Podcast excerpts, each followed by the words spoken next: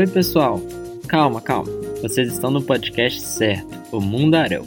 Meu nome é Hugo Virgílio e eu sou aluno de Antropologia da Universidade Federal Fluminense, em Niterói, no Rio de Janeiro. E eu sou a Luísa, aluna de Antropologia também, pela Universidade de Brasília. Hoje eu tô aqui no Mundaréu a convite da professora Soraya e Daniela. E junto com a Luísa, vamos propor um programa um pouquinho diferente. É isso mesmo, pessoal. O Mundaréu foi pensado desde o início como um projeto de formação de estudantes. Afinal, esse podcast também é feito para nós. E agora também feito por nós. Então, conheçam a partir de hoje a temporada que chamamos de Mundo na Sala de Aula. Esse ano, eu conheci as professoras Soraya e Dani quando vim estudar na UNB, através de um programa de mobilidade acadêmica, um tipo de intercâmbio entre universidades federais. E apresentei a elas o tema da minha monografia. A minha pesquisa dialoga muito com o 6º episódio do Mundaréu, quando Taniele e Henrique foram convidados. Nesse episódio, a Taniele e o Henrique contaram sobre a interação entre o pesquisador e o interlocutor, de como as relações de confiança, dependência, parceria e amizade se constroem durante o trabalho de campo da antropóloga. Talvez vocês ainda estejam se perguntando, tá, mas o que o Hugo tem a ver com isso? Bora ouvir?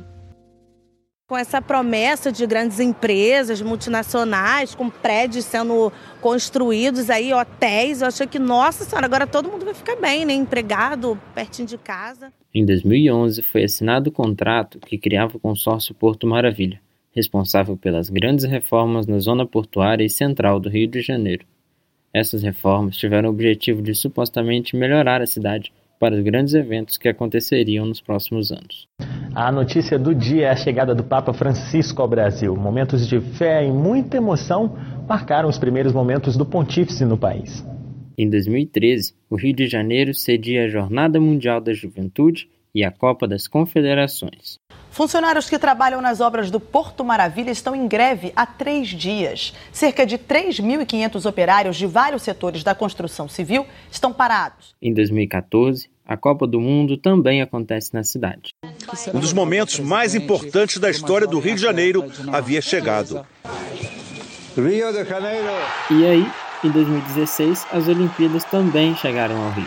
Naquela época, os meus pais, que são autônomos, eles estavam passando por um monte de dificuldades. Eu estava estudando para o vestibular e eu nem sonhava em fazer antropologia ainda. Como o aluguel foi ficando muito caro, eu não conseguia mais, eu e minha família não conseguíamos mais pagar o aluguel. E como eu já tinha sido militante quando era mais nova, aí eu fiquei sabendo da ocupação e consegui participar e facilitar a vida da minha família sem estar pagando aluguel, porque com o preço alto do aluguel, eu usaria o dinheiro do aluguel para comprar a própria comida mesmo. O momento de maior preocupação foi quando a gente entrou dentro do prédio. Como o prédio estava fechado já há mais de 15 anos, encontramos muito lixo.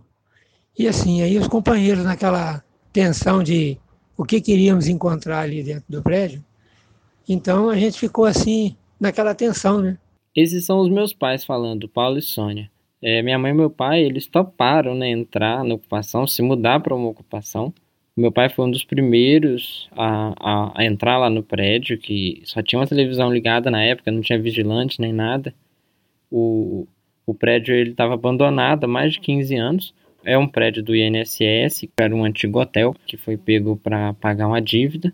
E o prédio ficou abandonado esse tempo todo. Então, alguns movimentos de moradia resolveram se reunir e fazer essa ocupação para fazer uma pressão, para poder direcionar esse prédio para moradia popular, né? Tanta gente sem casa e tanto espaço vazio, principalmente ali na zona portuária do Rio de Janeiro, né? E aí eles entraram à noite e no dia seguinte tinha um monte de polícia lá, mas eles já tinham isso em mente, né? Já estavam preparados, tinham esse apoio político dos movimentos sociais. Eu não fui com eles, mas meus pais ficaram preocupados, né, de eu ir com eles e tal, mas eu combinei com minha mãe de deixar o número de alguém. Eu falei, deixa o número de alguém aí, porque vai que acontece alguma coisa, vocês são presos, sei lá. Eu tinha uns 17 anos. Logo depois, passou um tempo, né, eu me mudei para ocupação, quando tudo estava mais estabilizado. Tinha um processo judicial correndo também, para a gente ter o direito de estar ali no prédio. Os espaços estavam bem divididos, né? E também tinha mais essa novidade, que era a de uma pesquisa antropológica que estava rolando. Na época, minha mãe até comentou, né, como é que a gente estava chique, tinha estrangeiros querendo conviver ali com a gente, fazer uma pesquisa do que a gente estava vivendo, daquele momento ali, daquela militância política. Minha mãe achava o máximo, porque ela sempre incentivou o estudo e a curiosidade na gente, no meu irmão e em mim, né? Ah, Hugo, que massa! Eu lembro que você tinha comentado também desse contexto de mudanças urbanas lá no Rio e como tudo isso chamou a atenção dos cientistas sociais nacionais e internacionais, né? Aquela coisa de muitos pesquisadores e equipes de pesquisa virem para cá conhecer as diversas mobilizações por habitação ali na região central do Rio de Janeiro. No caso do prédio onde eu e minha família a gente morava, né? Veio um grupo de 7 pesquisadores para acompanhar o cotidiano de 4 diferentes modalidades de moradia. Condomínio do programa Minha Casa Minha Vida, ocupação com apoio de movimento, ocupação sem apoio de movimento, coisa e tal. Ou seja, a gente começou a conviver muito com o antropólogo. E como a gente era todo mundo ali meio militante, né? Então todo mundo acabava se conhecendo entre as ocupações e tal, a gente estava naquele meio, né? E muito influenciado, né, por esse contato com esses pesquisadores, eu decidi justamente ingressar no curso de antropologia lá da UF. A UF fica em Niterói, uma distância de uns 30 minutos, tem até a famosa, né, a ponte Rio-Niterói e tal, todo mundo conhece. Então, primeiro, eu me tornei interlocutor de uma pesquisa junto com os meus pais. Depois eu me tornei estudante de antropologia e pesquisador, e hoje eu tenho como interlocutores justamente esses mesmos pesquisadores que nos pesquisaram. O objetivo da minha pesquisa é refletir justamente sobre os efeitos da presença desses antropólogos no cotidiano dos seus interlocutores. Eu meio que inverti a lógica, digamos. Hoje o quilombo vem dizer, favela vem dizer, a rua vem dizer, é nós por nós. Papo é do nosso, vou te passar a visão, já que a real não se vê na televisão, essa mídia tem um lado. Então, agora que a gente conheceu um pouco do Hugo e da história da família dele, bora ver como tudo isso se relaciona com a história do Henrique, do 6º episódio do Mundaréu. O Henrique Gomes nasceu na Paraíba e veio ainda criança morar no Rio. Nos últimos 30 anos, ele mora no Complexo da Maré, uma das maiores favelas da cidade. Hoje, ele trabalha nas Redes da Maré, uma ONG muito importante da região. E são várias coisas, né, Hugo, semelhantes ao que você viveu. Inclusive, você trouxe aqui pra gente alguns trechos da entrevista para ajudar a pensar sobre as diferentes práticas de pesquisa na antropologia. O objetivo da minha pesquisa em si não é pensar os mega-eventos, nem os seus impactos urbanos e coisa e tal, mas não tem como a gente não reparar, né? não a gente refutar os efeitos deles no Rio de Janeiro e no Brasil, e como que isso reconfigurou uma série de coisas, né? Desde os movimentos de moradia lá no centro do Rio, até o que estava acontecendo na periferia, lá como no Complexo da Maré, por exemplo, né? Muitas dessas pesquisas, elas estavam interessadas em lugares vulnerabilizados ou marginalizados. Para quem é de fora, seriam lugares de bandidos, desocupados, esquerdista, vagabundo, drogado, tantas coisas, né? A gente que está acostumado com esses rótulos pode achar estranho quando chega um gringo querendo fazer pesquisa com a gente, né? O Henrique lembrou de como foi participar de tantas pesquisas, né, que chegavam ali na Maré. Vamos ouvir. Eu não entendia que aquele conhecimento de fato era uma coisa tão importante assim. Então, a partir daquele momento, comecei a ter uma percepção diferente do meu lugar. E comecei a construir isso ali. Então, cheguei a fazer mais ou menos umas 30, 35 participações e pesquisas de outras pessoas, né? Mas, ao mesmo tempo, entendendo que, enfim, que lugar é esse? Então, pesquisa para quem? Então, o retorno para a favela. Então, eu comecei a me questionar ao longo dos anos, porque foi um processo de formação também, entendendo qual a importância desse lugar, da favela. Por que que esses pesquisadores estavam indo para a favela? Por que falar de favela? Assim como o Henrique, eu questionava muito isso, né? Quando eu entrei para o curso de antropologia, principalmente, eu me perguntava a toda hora se aqueles pesquisadores que estavam sentados ali na minha cama quando eu chegava do pré-vestibular, que estavam entrevistando a minha mãe, que saía com a gente para o bar, almoçava lá em casa, era tudo sincero ou era para coletar dados, né, como o Henrique fala? Quando a gente fala, né, nos autores clássicos, nos pais fundadores da antropologia, no surgimento da disciplina, sempre a gente esbarra, né, nessas questões de colonização, de espionagem, do branco salvador, de uma tentativa de hierarquias raciais e tantas outras problemáticas que hoje a gente critica e tenta rever constantemente. Nas primeiras disciplinas, eu me lembro bem do curso, eu via muito isso, sabe? Essas questões do antropólogo que infantiliza os seus nativos, e eu mesmo passei muito tempo vigiando aqueles pesquisadores que estavam ali no meu cotidiano para ver a forma como eles estavam trabalhando, o que estava acontecendo ali, sabe? Será que as conversas, as brincadeiras, as bebidas, tudo ali era sincero? Ou uma forma de comprar a gente, né? A nossa simpatia. Foi uma coisa que eu conversei muito com a professora no início do curso, a Lucia. Aliás, ela hoje é minha orientadora. Um beijo, Lucia. Nossa, sim. E que importante também você ter uma orientadora como a Lucia, né? Eu queria saber o que ela te sugeriu sobre tudo isso. Eu ficava sempre me questionando, né? Sobre a sinceridade, a criação de vínculos, né, de amizade com os pesquisadores. Aí eu nunca esqueço, a Lucia, né, ela me perguntou, ela é argentina, né, ela me perguntou com o sotaque carregado, mas por que uma coisa exclui a outra? E realmente, né, por que a gente não pode ser amigo e ao mesmo tempo contribuir para a pesquisa deles? Né? Eu fiquei muito com isso na cabeça, eu conversava muito com os meus pais. A minha mãe, ela falou que via a presença deles ali como um incentivo à educação. Muita gente voltou a estudar depois da ocupação, inclusive isso chamou a atenção dos pesquisadores. Eu não sei se tem a ver, né, mas eu acho que é possível, porque olha onde eu tô, né, eu mesmo sou um exemplo. Eu costumo dizer que era como descobrir o segredo de um mágico, sabe?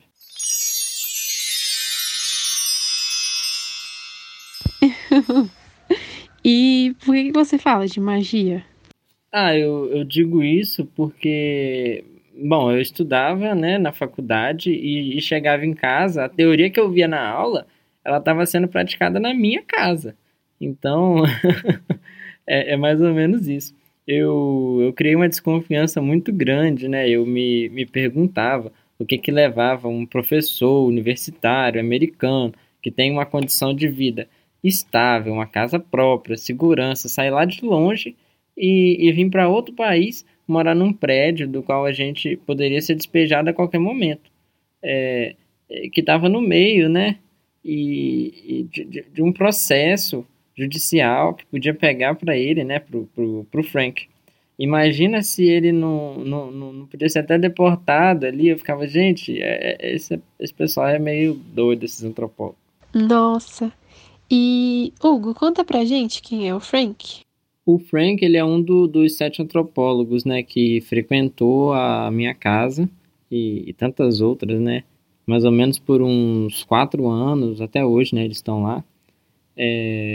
Mas é isso, né? É muito doido se a gente parar para pensar. Poxa, mesmo que os nossos temas, né, de pesquisa, eles sejam as coisas mais importantes para a gente, que faça todo sentido para nós pesquisadores, para os nossos interlocutores pode não ser tão simples ou pode não estar tão claro, né? Eu vivi isso enquanto interlocutor, e eu percebo isso agora como pesquisador. É uma das coisas que eu tento levantar também na minha pesquisa. Como é que foi para esses pesquisadores conseguir entrar nessa moradia, nessa pesquisa, né, nas ocupações, ainda mais num contexto tão grande que a gente está de criminalização dos movimentos sociais, né? Nossa, isso me lembra muito sobre criação de vínculo entre pesquisadores e interlocutores. E o Henrique e a Taniele trazem comentários legais sobre isso. Olha só. Eu acho que foi uma situação um pouco diferente, porque a pessoa que colocou a gente em contato foi uma pessoa que é referência para mim, né? Que é a Eliana. Então, já parte de uma pessoa que eu confio. Então, eu entendia que eu poderia manter esse contato por conta dessa mediação de quem foi. E a gente conversou com uma mulher que nos recebeu. E conversando, né, com essa senhora, eu falei, olha, a senhora não precisa me falar nada agora, eu sou de São Paulo, eu vou vir muito mais vezes e tal. Então, deixei claro que não havia uma pressa, né, no sentido de quais dados eu colheria naquele momento. Eu lembro claramente as coisas que o Henrique me falou, que ele tinha gostado do jeito que eu tinha conversado com aquela senhora. Uma porque eu não usava nenhuma palavra que a infantilizasse, e outra porque eu não ficava prestando atenção nos olhos dela, só para fazer de conta que eu estava prestando atenção. Eu acho que a relação com a pesquisa com a Taniele era uma relação de longa duração, era um processo de construção longo, né? Então tinha que ter uma paciência, tinha que ter uma criação de vínculo, de fato, com o espaço. Que eu acho que esse é o diferencial, por exemplo, de quem eu me entendi que poderia ser também uma maneira de eu ser ouvido também, né?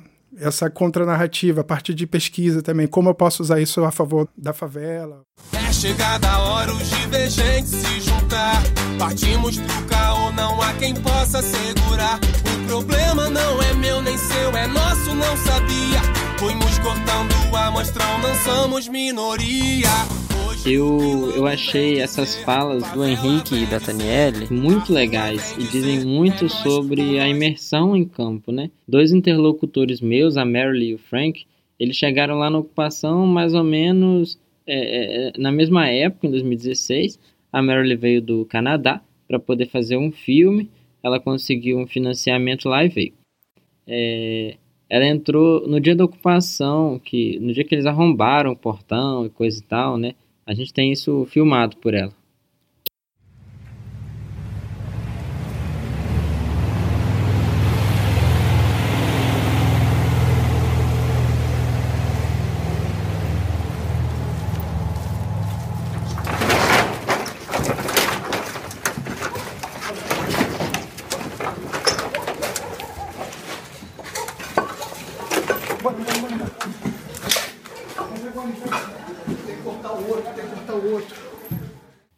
A Marilee, ela foi uma pessoa muito importante no início e a presença dela lá intimidava um pouco a polícia nos primeiros dias da ocupação, porque ela estava com equipamento grande, câmera grande, filmando tudo, né?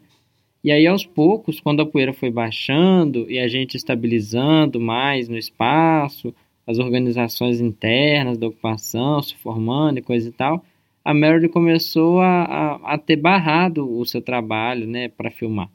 As pessoas queriam saber de onde que ela vinha, quanto ela recebia, para quem que ela trabalhava, o que que ela queria, onde ela ia mostrar o filme, essas coisas.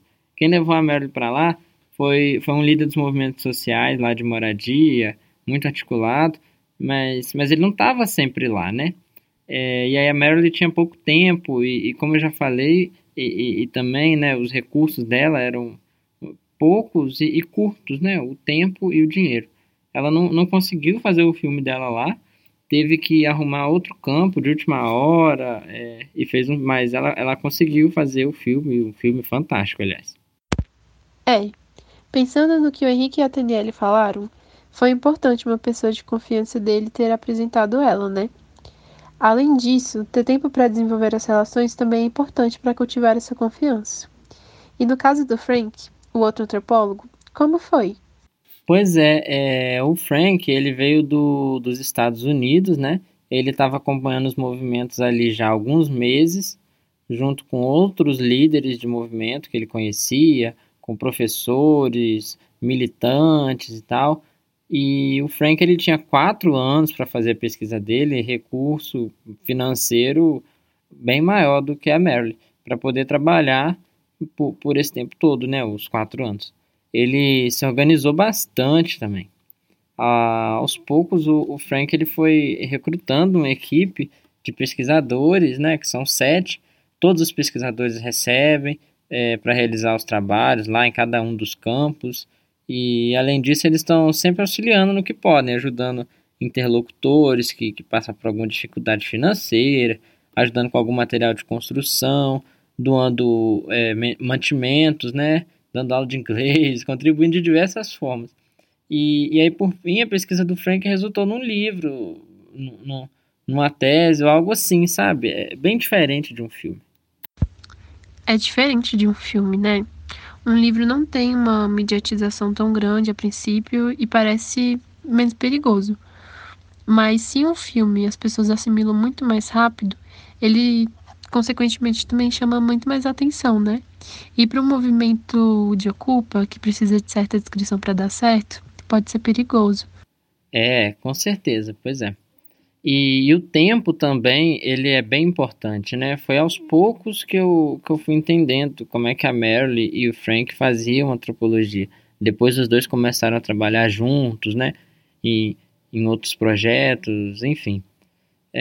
Foi observando eles trabalharem, foi passando por tanta coisa com eles, foi aproximando as coisas que eu li no meu curso e vi acontecendo ali na ocupação que eu fui vendo como é que a antropologia realmente acontecia. Para mim, ela não ficava só lá na UF, né? Mas ela continuava na minha casa. Você foi um interlocutor e virou antropólogo. Respondeu pergunta e também perguntou um bocado. Isso mesmo. E também fui entendendo, né, a nossa área, percebendo o lado humano desses pesquisadores, sabe? Vendo que não sabiam de tudo, que eles erravam, que tiveram dificuldades para cumprir a agenda de pesquisa, né, como no caso da Merle e o filme dela, e tantas outras situações inusitadas que o campo nos proporciona. Eu me lembro de outra história também nesse sentido, né? Uma noite, uns 2 anos depois, que a gente já estava lá no prédio e tal, tudo normal, alguém começou a socar o portão, que era de ferro, e faz maior barulhão, né? A pessoa gritava alguma coisa, a gente não conseguia escutar direito e tal, e o barulho dos muros no portão era muito alto, era um escândalo. E aí o Frank, ele estava lá com a gente, passando um tempo, né, morando lá com a gente nessa época, e ele veio correndo para nossa casa, que é de frente para a rua, mas não dava para ver o portão. Mas ele veio para lá e ele estava mais pálido do que ele já é, né? E perguntou o que estava acontecendo. Meu pai meio apavorado, ele falou, é a polícia, é a polícia. Aí o Frank ficou mais pálido ainda. Todo mundo estava com medo, mas aí minha mãe disse, calma, a gente não sabe, não dá para ver daqui. Mas meu pai estava lá insistindo que era a polícia e o Frank subindo de tão branco. A reação dele ali me chamou muita atenção, porque eu sempre vi o Frank como alguém muito calmo e que sempre tinha tudo bem preparado. As entrevistas, as conversas, sempre atento a tudo que acontecia. Para sua pesquisa.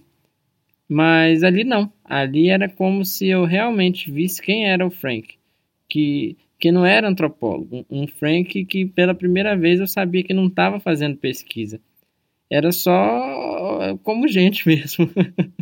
E nunca sabemos direito, né, quando é que um pesquisador está ou não fazendo pesquisa, porque eles vivem com a gente, estão sempre ali fazendo coisa do dia a dia.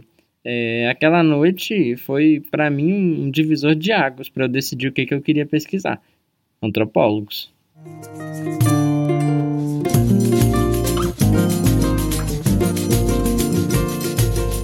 Bom, pessoal, esse foi o primeiro episódio do Mundo na Sala de Aula. Hoje a gente conheceu vários antropólogos em ação. Teve o Hugo, a Meryl e o Frank, que trabalham sobre o movimento de ocupações no Rio. E a Taniele, que trabalha com o Henrique no Complexo da Maré, também no Rio. A nossa ideia é discutir sobre como a antropologia trabalha e como faz pesquisa, assuntos que muitas vezes a gente precisa entender melhor. É muita teoria, que é muito importante, mas tem muita coisa que a gente só aprende na prática, e apresentar as nossas experiências é importante para poder servir de inspiração para outras pessoas que também pesquisam na área. A ideia dessa nova série, do Mundaréu, é que sejam episódios mais curtos e fáceis de serem usados na sala de aula. E esperamos que, por serem contados por nós, que também somos estudantes, consigam chegar mais perto de vocês, nossos colegas. Eu gostaria de agradecer às professoras Daniela Mânica e Soraya Fleisch pelo convite de pilotar o primeiro episódio do Mundo na Sala de Aula. Eu também quero agradecer ao NB e o seu departamento de antropologia pelo acolhimento aqui em Brasília, a Lucia Yubaum, minha professora e orientadora lá na UF, ao Instituto de Estudos Comparados em Administração de Conflitos, o INEAC, e ao Grupo de Estudo e Pesquisa em Antropologia do Direito e das Moralidades, dos quais eu faço parte, ao Manuteco, que tão gentilmente nos permitiu usar a sua música para embalar o nosso episódio. Para conhecer mais o trabalho dele, vocês podem segui-lo no Instagram, @ManutecoRJ, teco com a letra K. Ao consórcio Andifes, que permite a estudantes de graduação do Brasil inteiro a possibilidade de intercâmbio entre universidades federais. Aos meus interlocutores, aos meus padrinhos Algo e Augusto, pelo incentivo e por me ajudarem, né, a me manter aqui em Brasília, aos meus amigos, o Edu, a Yasmin, a Luísa, o Leuber, por sempre me apoiarem nas minhas loucuras e, claro, também aos meus pais, por serem os melhores que eu poderia ter, sem dúvida, por serem tão mente aberta e proporcionar a gente, né, essa experiência tão legal que é o contato com a antropologia. Eu queria agradecer a toda a equipe do Mundaréu, da UNB, da Unicamp e a todas as pessoas que tornam esse projeto possível. Eu também queria dedicar esse episódio a um grande amigo meu e da minha família, o antropólogo John Burdick, que faleceu no início desse mês. Ele foi uma pessoa muito importante durante a minha trajetória até agora na antropologia, e eu queria fazer essa singela homenagem a ele. Foi muito legal saber mais de você, da UFF e da sua pesquisa, Hugo. Quem quiser conhecer mais o Mundaréu, é só visitar o site mundareu.labjor.unicamp.br. Falou, gente, até o próximo episódio do Mundo na Sala de Aula. Muito obrigado, Luísa. Eu te agradeço pela companhia aqui comigo. Abração pra todo mundo, gente. Um beijo.